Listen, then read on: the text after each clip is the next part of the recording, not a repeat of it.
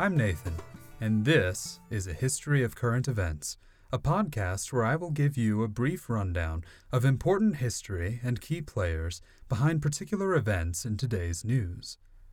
I find that many of today's news organizations, despite running 24 hours a day, report current events without the important historical backgrounds necessary to understanding why those events are happening. With a degree in international relations, an obsession with history, and a knack for voice work, I hope to bring you up to speed with why things are shaking out the way they are in the world. All right, let's get started. With the dramatic American withdrawal from Afghanistan, featuring one of the largest airlifts in history, I thought it would be a good idea to talk about Afghanistan and what led to American involvement there. You know, a bit of light reading to get this podcast started. The U.S. was not the first country to occupy Afghanistan. It's just the most recent in a long line of powers seeking to control the mountainous Central South Asian country. Now, to give you a bit of logistical context, Afghanistan has a population of about 40 million people of a variety of ethnic backgrounds. You have Pashtuns, historically referred to as Afghans, who make up about 42% of Afghanistan's population, Tajiks, who make up about 27%, Uzbeks, and Hazaras, who make up about 9% each. Most of Afghanistan's population lives in rural communities spread out over an area roughly the size of Texas. Between 80 and 90% are Sunni Muslims, with the rest, mainly the Hazaras, being primarily Shia Muslims. Now, with that out of the way, let's get to the history bit. Afghanistan first took form back in 1747 when a Persian military commander of Pashtun descent, Ahmad Shah Durrani, took advantage of domestic Persian turmoil to carve out a large chunk of land from the Persian Empire's eastern frontier.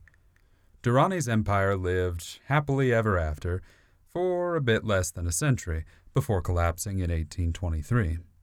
Its successor state, the Emirate of Afghanistan, found itself stuck between a rock and a hard place, in about as literal a geographic sense as possible. You see, while Afghanistan had been minding its own business and occasionally invading northern India for the past century, they had made the mistake of being located between two expanding global superpowers Russia in Central Asia and Britain in India. Now, Britain was eyeing Russia's expansion into Central Asia with great suspicion. They feared the Russians would invade India, the jewel in the crown of the British Empire, via Afghanistan. So they decided to prevent such a travesty by brawling with Afghanistan in three Anglo Afghan wars from 1839 to 1919. Although they did not formally take over Afghanistan, the British exerted enough influence to mold Afghanistan into a buffer state by the end of the Second Anglo Afghan War in 1880. After four decades of British influence, King Amanullah Khan won Afghanistan its complete independence in 1919.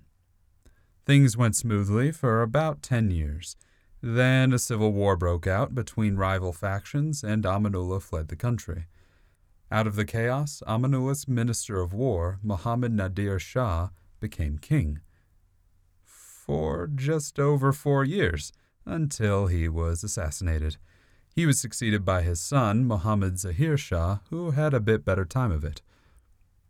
Afghanistan under Zahir Shah's reign saw decades of peace and stability and Zahir set about modernizing the country, helping to forge a constitution in 1964 that created a national legislature and promoted a number of freedoms for women, which had been largely restricted until this point in the predominantly conservative Muslim country. By this time, the Cold War was in full swing, and Zahir, a clever player in international relations, sought to benefit his country by playing the two primary rivals, the United States and the Soviet Union, off against each other, securing infrastructure projects from the Soviets and agricultural aid from the Americans. However, trouble was brewing on the horizon for Afghanistan, as two rival ideologies, fundamentalist Islam, and communism in the form of the People's Democratic Party of Afghanistan, or PDPA, were both gaining a significant following. While Zahir Shah was undergoing medical treatment abroad in 1973, his cousin, Mohammed Daoud Khan, seized power, abolishing the monarchy and assuming the mantle of President of Afghanistan. Though you might suspect he allied himself with the rising communists or the Islamists, Daoud managed to piss everyone off. His social reforms, such as granting women the right to vote, earned the ire of Islamist conservatives. But at the same time, he was not on board with the communist message, and he purged many members of the PDPA from the government, so they weren't exactly his biggest fans. I guess it's no surprise that, feeling a little put out, the PDPA killed Daoud in a coup in 1978.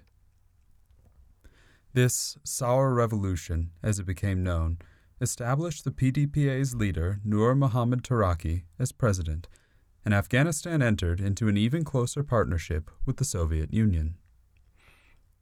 The Taraki government implemented drastic reforms, redistributing land, granting women full rights, and abolishing Islamic Sharia law. This, of course, drove the Islamists and the conservative Afghan population more generally absolutely freaking bonkers, and they almost immediately began to rebel. Although they came from a variety of ethnic backgrounds and factions, these rebels shared a common purpose the overthrow of the communists and the establishment of a government more in line with conservative Islamic values and the seven major factions coalesced to form the Mujahideen. Meanwhile, the U.S. ambassador to Afghanistan, Adolph Dubs, was kidnapped, and in a botched rescue attempt by the Afghan police, he was killed. Which, as you can imagine, really miffed the Americans.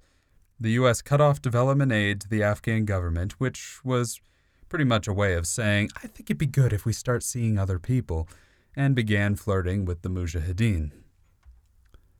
Every revolution has a brutish, hardliner strongman. Think Stalin. The no holds barred type that says, you're going to live this new way and you're going to like it. And if you don't, well, hmm, mysterious disappearances are a common occurrence in this country. And Hafizullah Amin, Taraki's foreign and defense minister, was that kind of guy. Such a man could be useful for a new ruler such as Taraki for getting rid of political opponents. Unfortunately for Taraki, he was the political opponent, and Amin had Taraki killed in September of 1979, replacing him as leader of Afghanistan. Amin's communist government was on the verge of failure itself, however, with his iron fisted rule only fanning the flames of revolt. In the Russian leadership's eyes, that just wouldn't do. This Amin guy was making a mess of things for the communists. The Soviet Union would have to intervene. And when the USSR decided it had to take things into its own hands, there were no half measures. On December 27, 1979, just a hundred days or so into Amin's rule, the Soviet Union launched a massive invasion of Afghanistan with around 120,000 troops in order to restore order to the faltering communist government. Imagine Amin's surprise when the Soviet soldiers, who he believed to be allies coming to his rescue until the very end, attacked his palace and killed him. The Soviets, desiring a more pliable leader, placed Afghanistan's deputy prime minister, Babrak Karmal, in charge, and then set about fighting the Mujahideen in the countryside. Enter the United States. You see, America couldn't send their own forces into Afghanistan and confront the Red Army head to head. That could quickly escalate to World War III, and, well, that wouldn't be good for anybody's health. But at the same time, the U.S. couldn't sit by and do nothing while the Soviets expanded their influence. That's just not how the Cold War worked. Instead, the Reagan administration decided to back the Mujahideen as proxies, and the CIA began supplying them with $3 billion worth of weapons and training, with shoulder mounted anti aircraft rockets, known as Stingers, which were very effective at downing Soviet helicopters.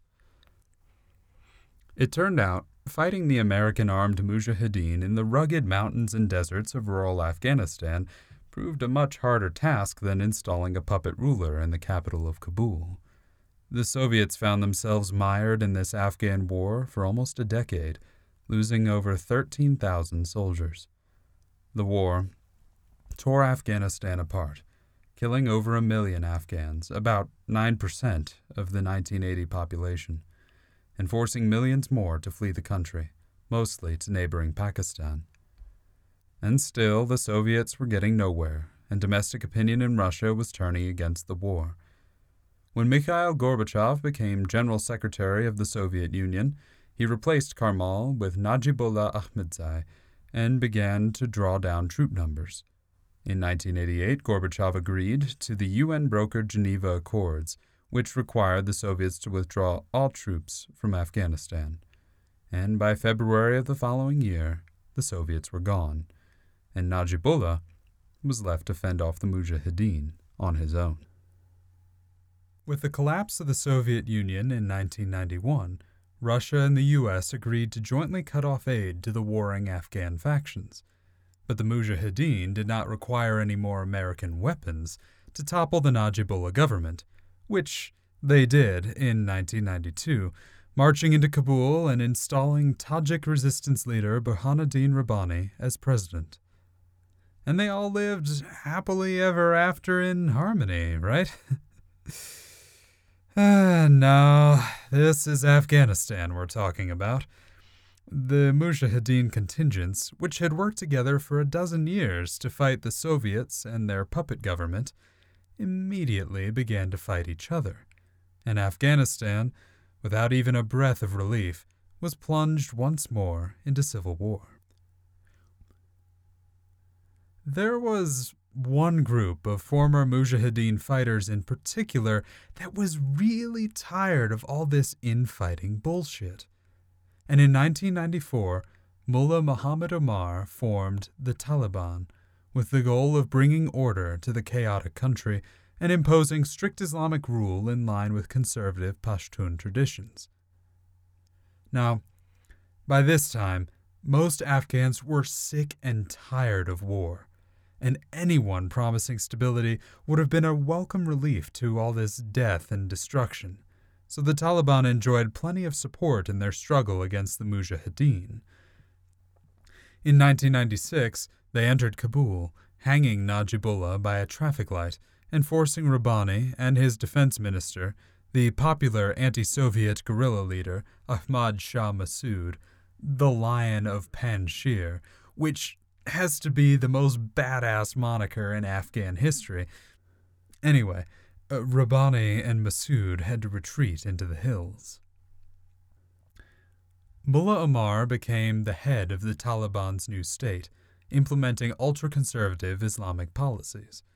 Western influences, such as television, music, and dance, as well as anything else that vaguely reeked of fun, were banned, and women were prohibited from studying in school and working outside their homes.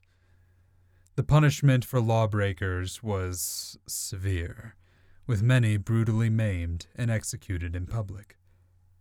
Having shown its true colors, the Taliban government quickly lost domestic support, and Rabbani and Massoud found allies in the Uzbeks under General Abdul Rashid Dostum, the Hazara Shias of central Afghanistan, and a number of Pashtuns who were thinking, I think these guys have gone a little too far. Together, they formed the Northern Alliance to combat the Taliban. Though largely isolated in the southeastern city of Kandahar for much of his rule, Mullah Omar forged a close personal and political relationship with an old ally from the Soviet Afghan War, the founder of the Al Qaeda terrorist group, Osama bin Laden. Bin Laden had been ousted from his hideout in Sudan and relocated to Afghanistan, where he and the Al Qaeda leadership plotted a number of deadly attacks, including on the American embassies in Kenya and Tanzania. In an effort to secure Taliban protection after a major upcoming attack, Al Qaeda operatives, disguised as journalists, assassinated one of the Taliban's chief rivals, Masood the Lion of Panjshir, on September 9, 2001, dealing a heavy blow to the Northern Alliance. Though most Americans at the time were likely unaware and frankly unconcerned with this high profile assassination, Masood's murder was the final step in planning the most notorious terrorist attack in history, one that would draw the United States into the longest war it had ever fought.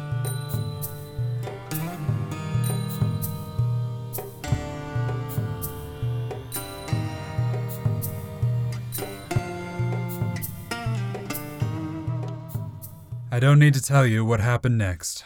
The attack on the World Trade Center and the Pentagon on September 11, 2001, shocked the world, killing around 3,000 people and instilling perpetual fear in millions. For me, at age, let's see, three going on four, seeing the towers falling and emergency rescue workers searching through the rubble on the news was my first real memory. The Bush administration asked the Taliban for bin Laden's immediate extradition so that he could face justice for this atrocity. The Taliban refused, and America was not about to ask twice. On October 7th, the United States launched Operation Enduring Freedom, sending special forces to aid the Northern Alliance in their struggle against the Taliban, and raining hellfire on Taliban positions from the air. With American support, General Dostum and his Northern Alliance forces dealt the Taliban a fatal blow at the Battle of Mazar-e Sharif on November 7th, and with that the Northern Alliance took Kabul. The Taliban leadership held on to Kandahar for another month, but in December, Mullah Omar and his supporters were forced to flee the city. Bin Laden was tracked to a cave system outside of Kabul but though the Afghan militias engaged in a two week battle with Al Qaeda forces there, he was able to escape on horseback to Pakistan. Over the next two years, around 8,000 U.S. troops and their NATO allies took part in major combat operations against Taliban and Al Qaeda forces, and an effort was made to begin reconstructing the country. But these provincial reconstruction teams were largely uncoordinated and the Bush administration quickly shifted its military focus to Iraq, which America invaded in 2003. Meanwhile, the various anti Taliban factions agreed to an interim government, with Pashtun rebel Hamid Karzai as president. Karzai's administration did not get the best rap, however, as he was known for tolerating corruption, especially among members of his tribe. Despite this, he became Afghanistan's first ever democratically elected head of state in 2004. Things looked pretty good in Afghanistan until 2006, when the resurgent Taliban, funded in large part by the narcotics trade, began launching a wave of suicide attacks and gaining territory in rural areas. The U.S., which had begun to train and equip the newly formed Afghan National Defense and Security Forces, or ANDSF, started a steady troop increase. Upon taking office in 2009, President Barack Obama believed that Afghanistan was the primary battlefield in the war on terror, shifting focus away from Iraq and back to Afghanistan. He authorized major counterinsurgency operations and sent a massive surge of troops, bringing the number up to around 100,000 by October of 2011. Despite the surge, the U.S. and its coalition allies were drafting plans to transfer control of Afghanistan's defense over to the ANDSF by 2014, though many doubted their ability to handle that responsibility. Ten years into the war, the end goals of the occupation remained shaky at best, While the resilient Taliban insurgency, almost 2,000 U.S. soldiers killed, and global economic downturn deteriorated American support for the war. Osama bin Laden was killed in Pakistan by U.S. SEAL Team 6 in May of 2011, and with the nominal goal of the invasion accomplished, the U.S. and its allies began the process of drawing down their troop numbers, shifting their primary focus to training the Afghan forces, while opening up preliminary negotiations with the Taliban. In 2014, the new president of Afghanistan, Ashraf Ghani, and his chief opponent, Abdullah Abdullah, signed a power sharing agreement in an attempt to soothe the polarization of the country. However, the two didn't get along all that well, leading to major government dysfunction, all while the Taliban were making territorial gains in the countryside. By the time President Donald Trump took power in the U.S., the war in Afghanistan was in a stalemate, with the Taliban controlling around a third of the country. Trump promised an open ended military commitment in Afghanistan based on conditions on the ground rather than the arbitrary deadlines for troop withdrawals that characterized Obama's approach. However, on February 29, 2020, the Trump administration and the Taliban signed the Doha Agreement, wherein the U.S. pledged to withdraw all of its military forces from Afghanistan by the arbitrary date of May 1, 2021, and pressure the Afghan government to release 5,000 Taliban prisoners in return for the Taliban's promise not to let Afghanistan become a haven for terrorists, cross their hearts, and hope to die. This agreement left Afghanistan in a pretty sticky situation. Although the agreement provided for separate talks between the Taliban and the Afghan government, it did not include any delegation from the Afghan government, and the Taliban refused to even consider their terms until the 5,000 prisoners were released, which they were in September 2020. You see, without continued American presence as a chip in the game, and having released a further 5,000 fighters to strengthen the Taliban's position, the Afghan government didn't really have much in the way of bargaining power. In January 2021, Trump's acting Secretary of Defense recalled half of the U.S. troops, dropping the number deployed to 2,500 just days before the inauguration of President Joe Biden. Meanwhile, the talks between the Taliban and the Afghan government remained in stalemate, with the Taliban refusing to hear what the Afghan government had to say until all foreign forces had left Afghanistan the Taliban was calling the shots here. Biden announced that the U.S. would not meet the May 1st deadline, instead, promising a complete withdrawal by the end of August. So, with the U.S. and its allies withdrawing, and the Taliban on the rise, you might be wondering how the Afghan military and police were doing. Well, it was pretty bad. The military was full of inexperienced soldiers since 35% didn't re enlist every year, commanded by officers that would panic and soil their pants at the first sign of a Taliban assault, lacking logistical capabilities and suffering unsustainable casualty rates. The police? Well, the police were even worse. Corruption was rampant, with ranking officers selling weapons and equipment to the highest bidder rather than using them for, you know, actual security, which meant that they were severely under equipped. By August 2021, many police officers hadn't even been paid in six to nine months, and they were facing a desertion rate of about 2% per month. There was one party willing to pay them, though the Taliban who offered $150 to members of the ANDSF who agreed to turn over their weapons and surrender when the Taliban made their move. And make their move they did.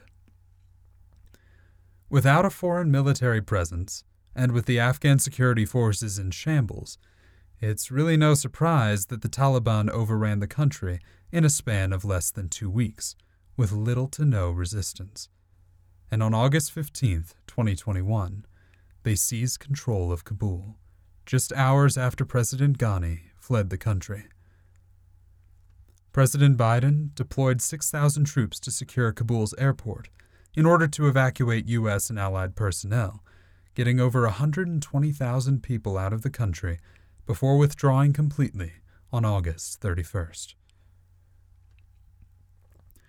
America's longest war cost the U.S. 2,461 servicemen and women, wounding a further 20,752, and claiming the lives of over 46,000 Afghan civilians and more than 20,000 Afghan security forces. The bill for the war comes out to a whopping $2.3 trillion, almost all of which was borrowed rather than directly paid for, saddling America with that debt for years to come. And yet, despite the human and military cost and 20 years of occupation, the Taliban regained control of the country in a matter of days. Afghanistan was right back to where it was before the American occupation. No pass and go, no collecting $200, unless you're one of the members of the ANDSF who was paid off by the Taliban. Well, that should about bring you up to speed. Obviously, I had to gloss over a lot of Afghan history, condensing a number of events and making some gross simplifications. And if you're interested, I encourage you to read more about this complex and fascinating area of the world. If you have any questions about Afghanistan or would like to hear about the history of another current event, let me know in the comments. Thanks for listening.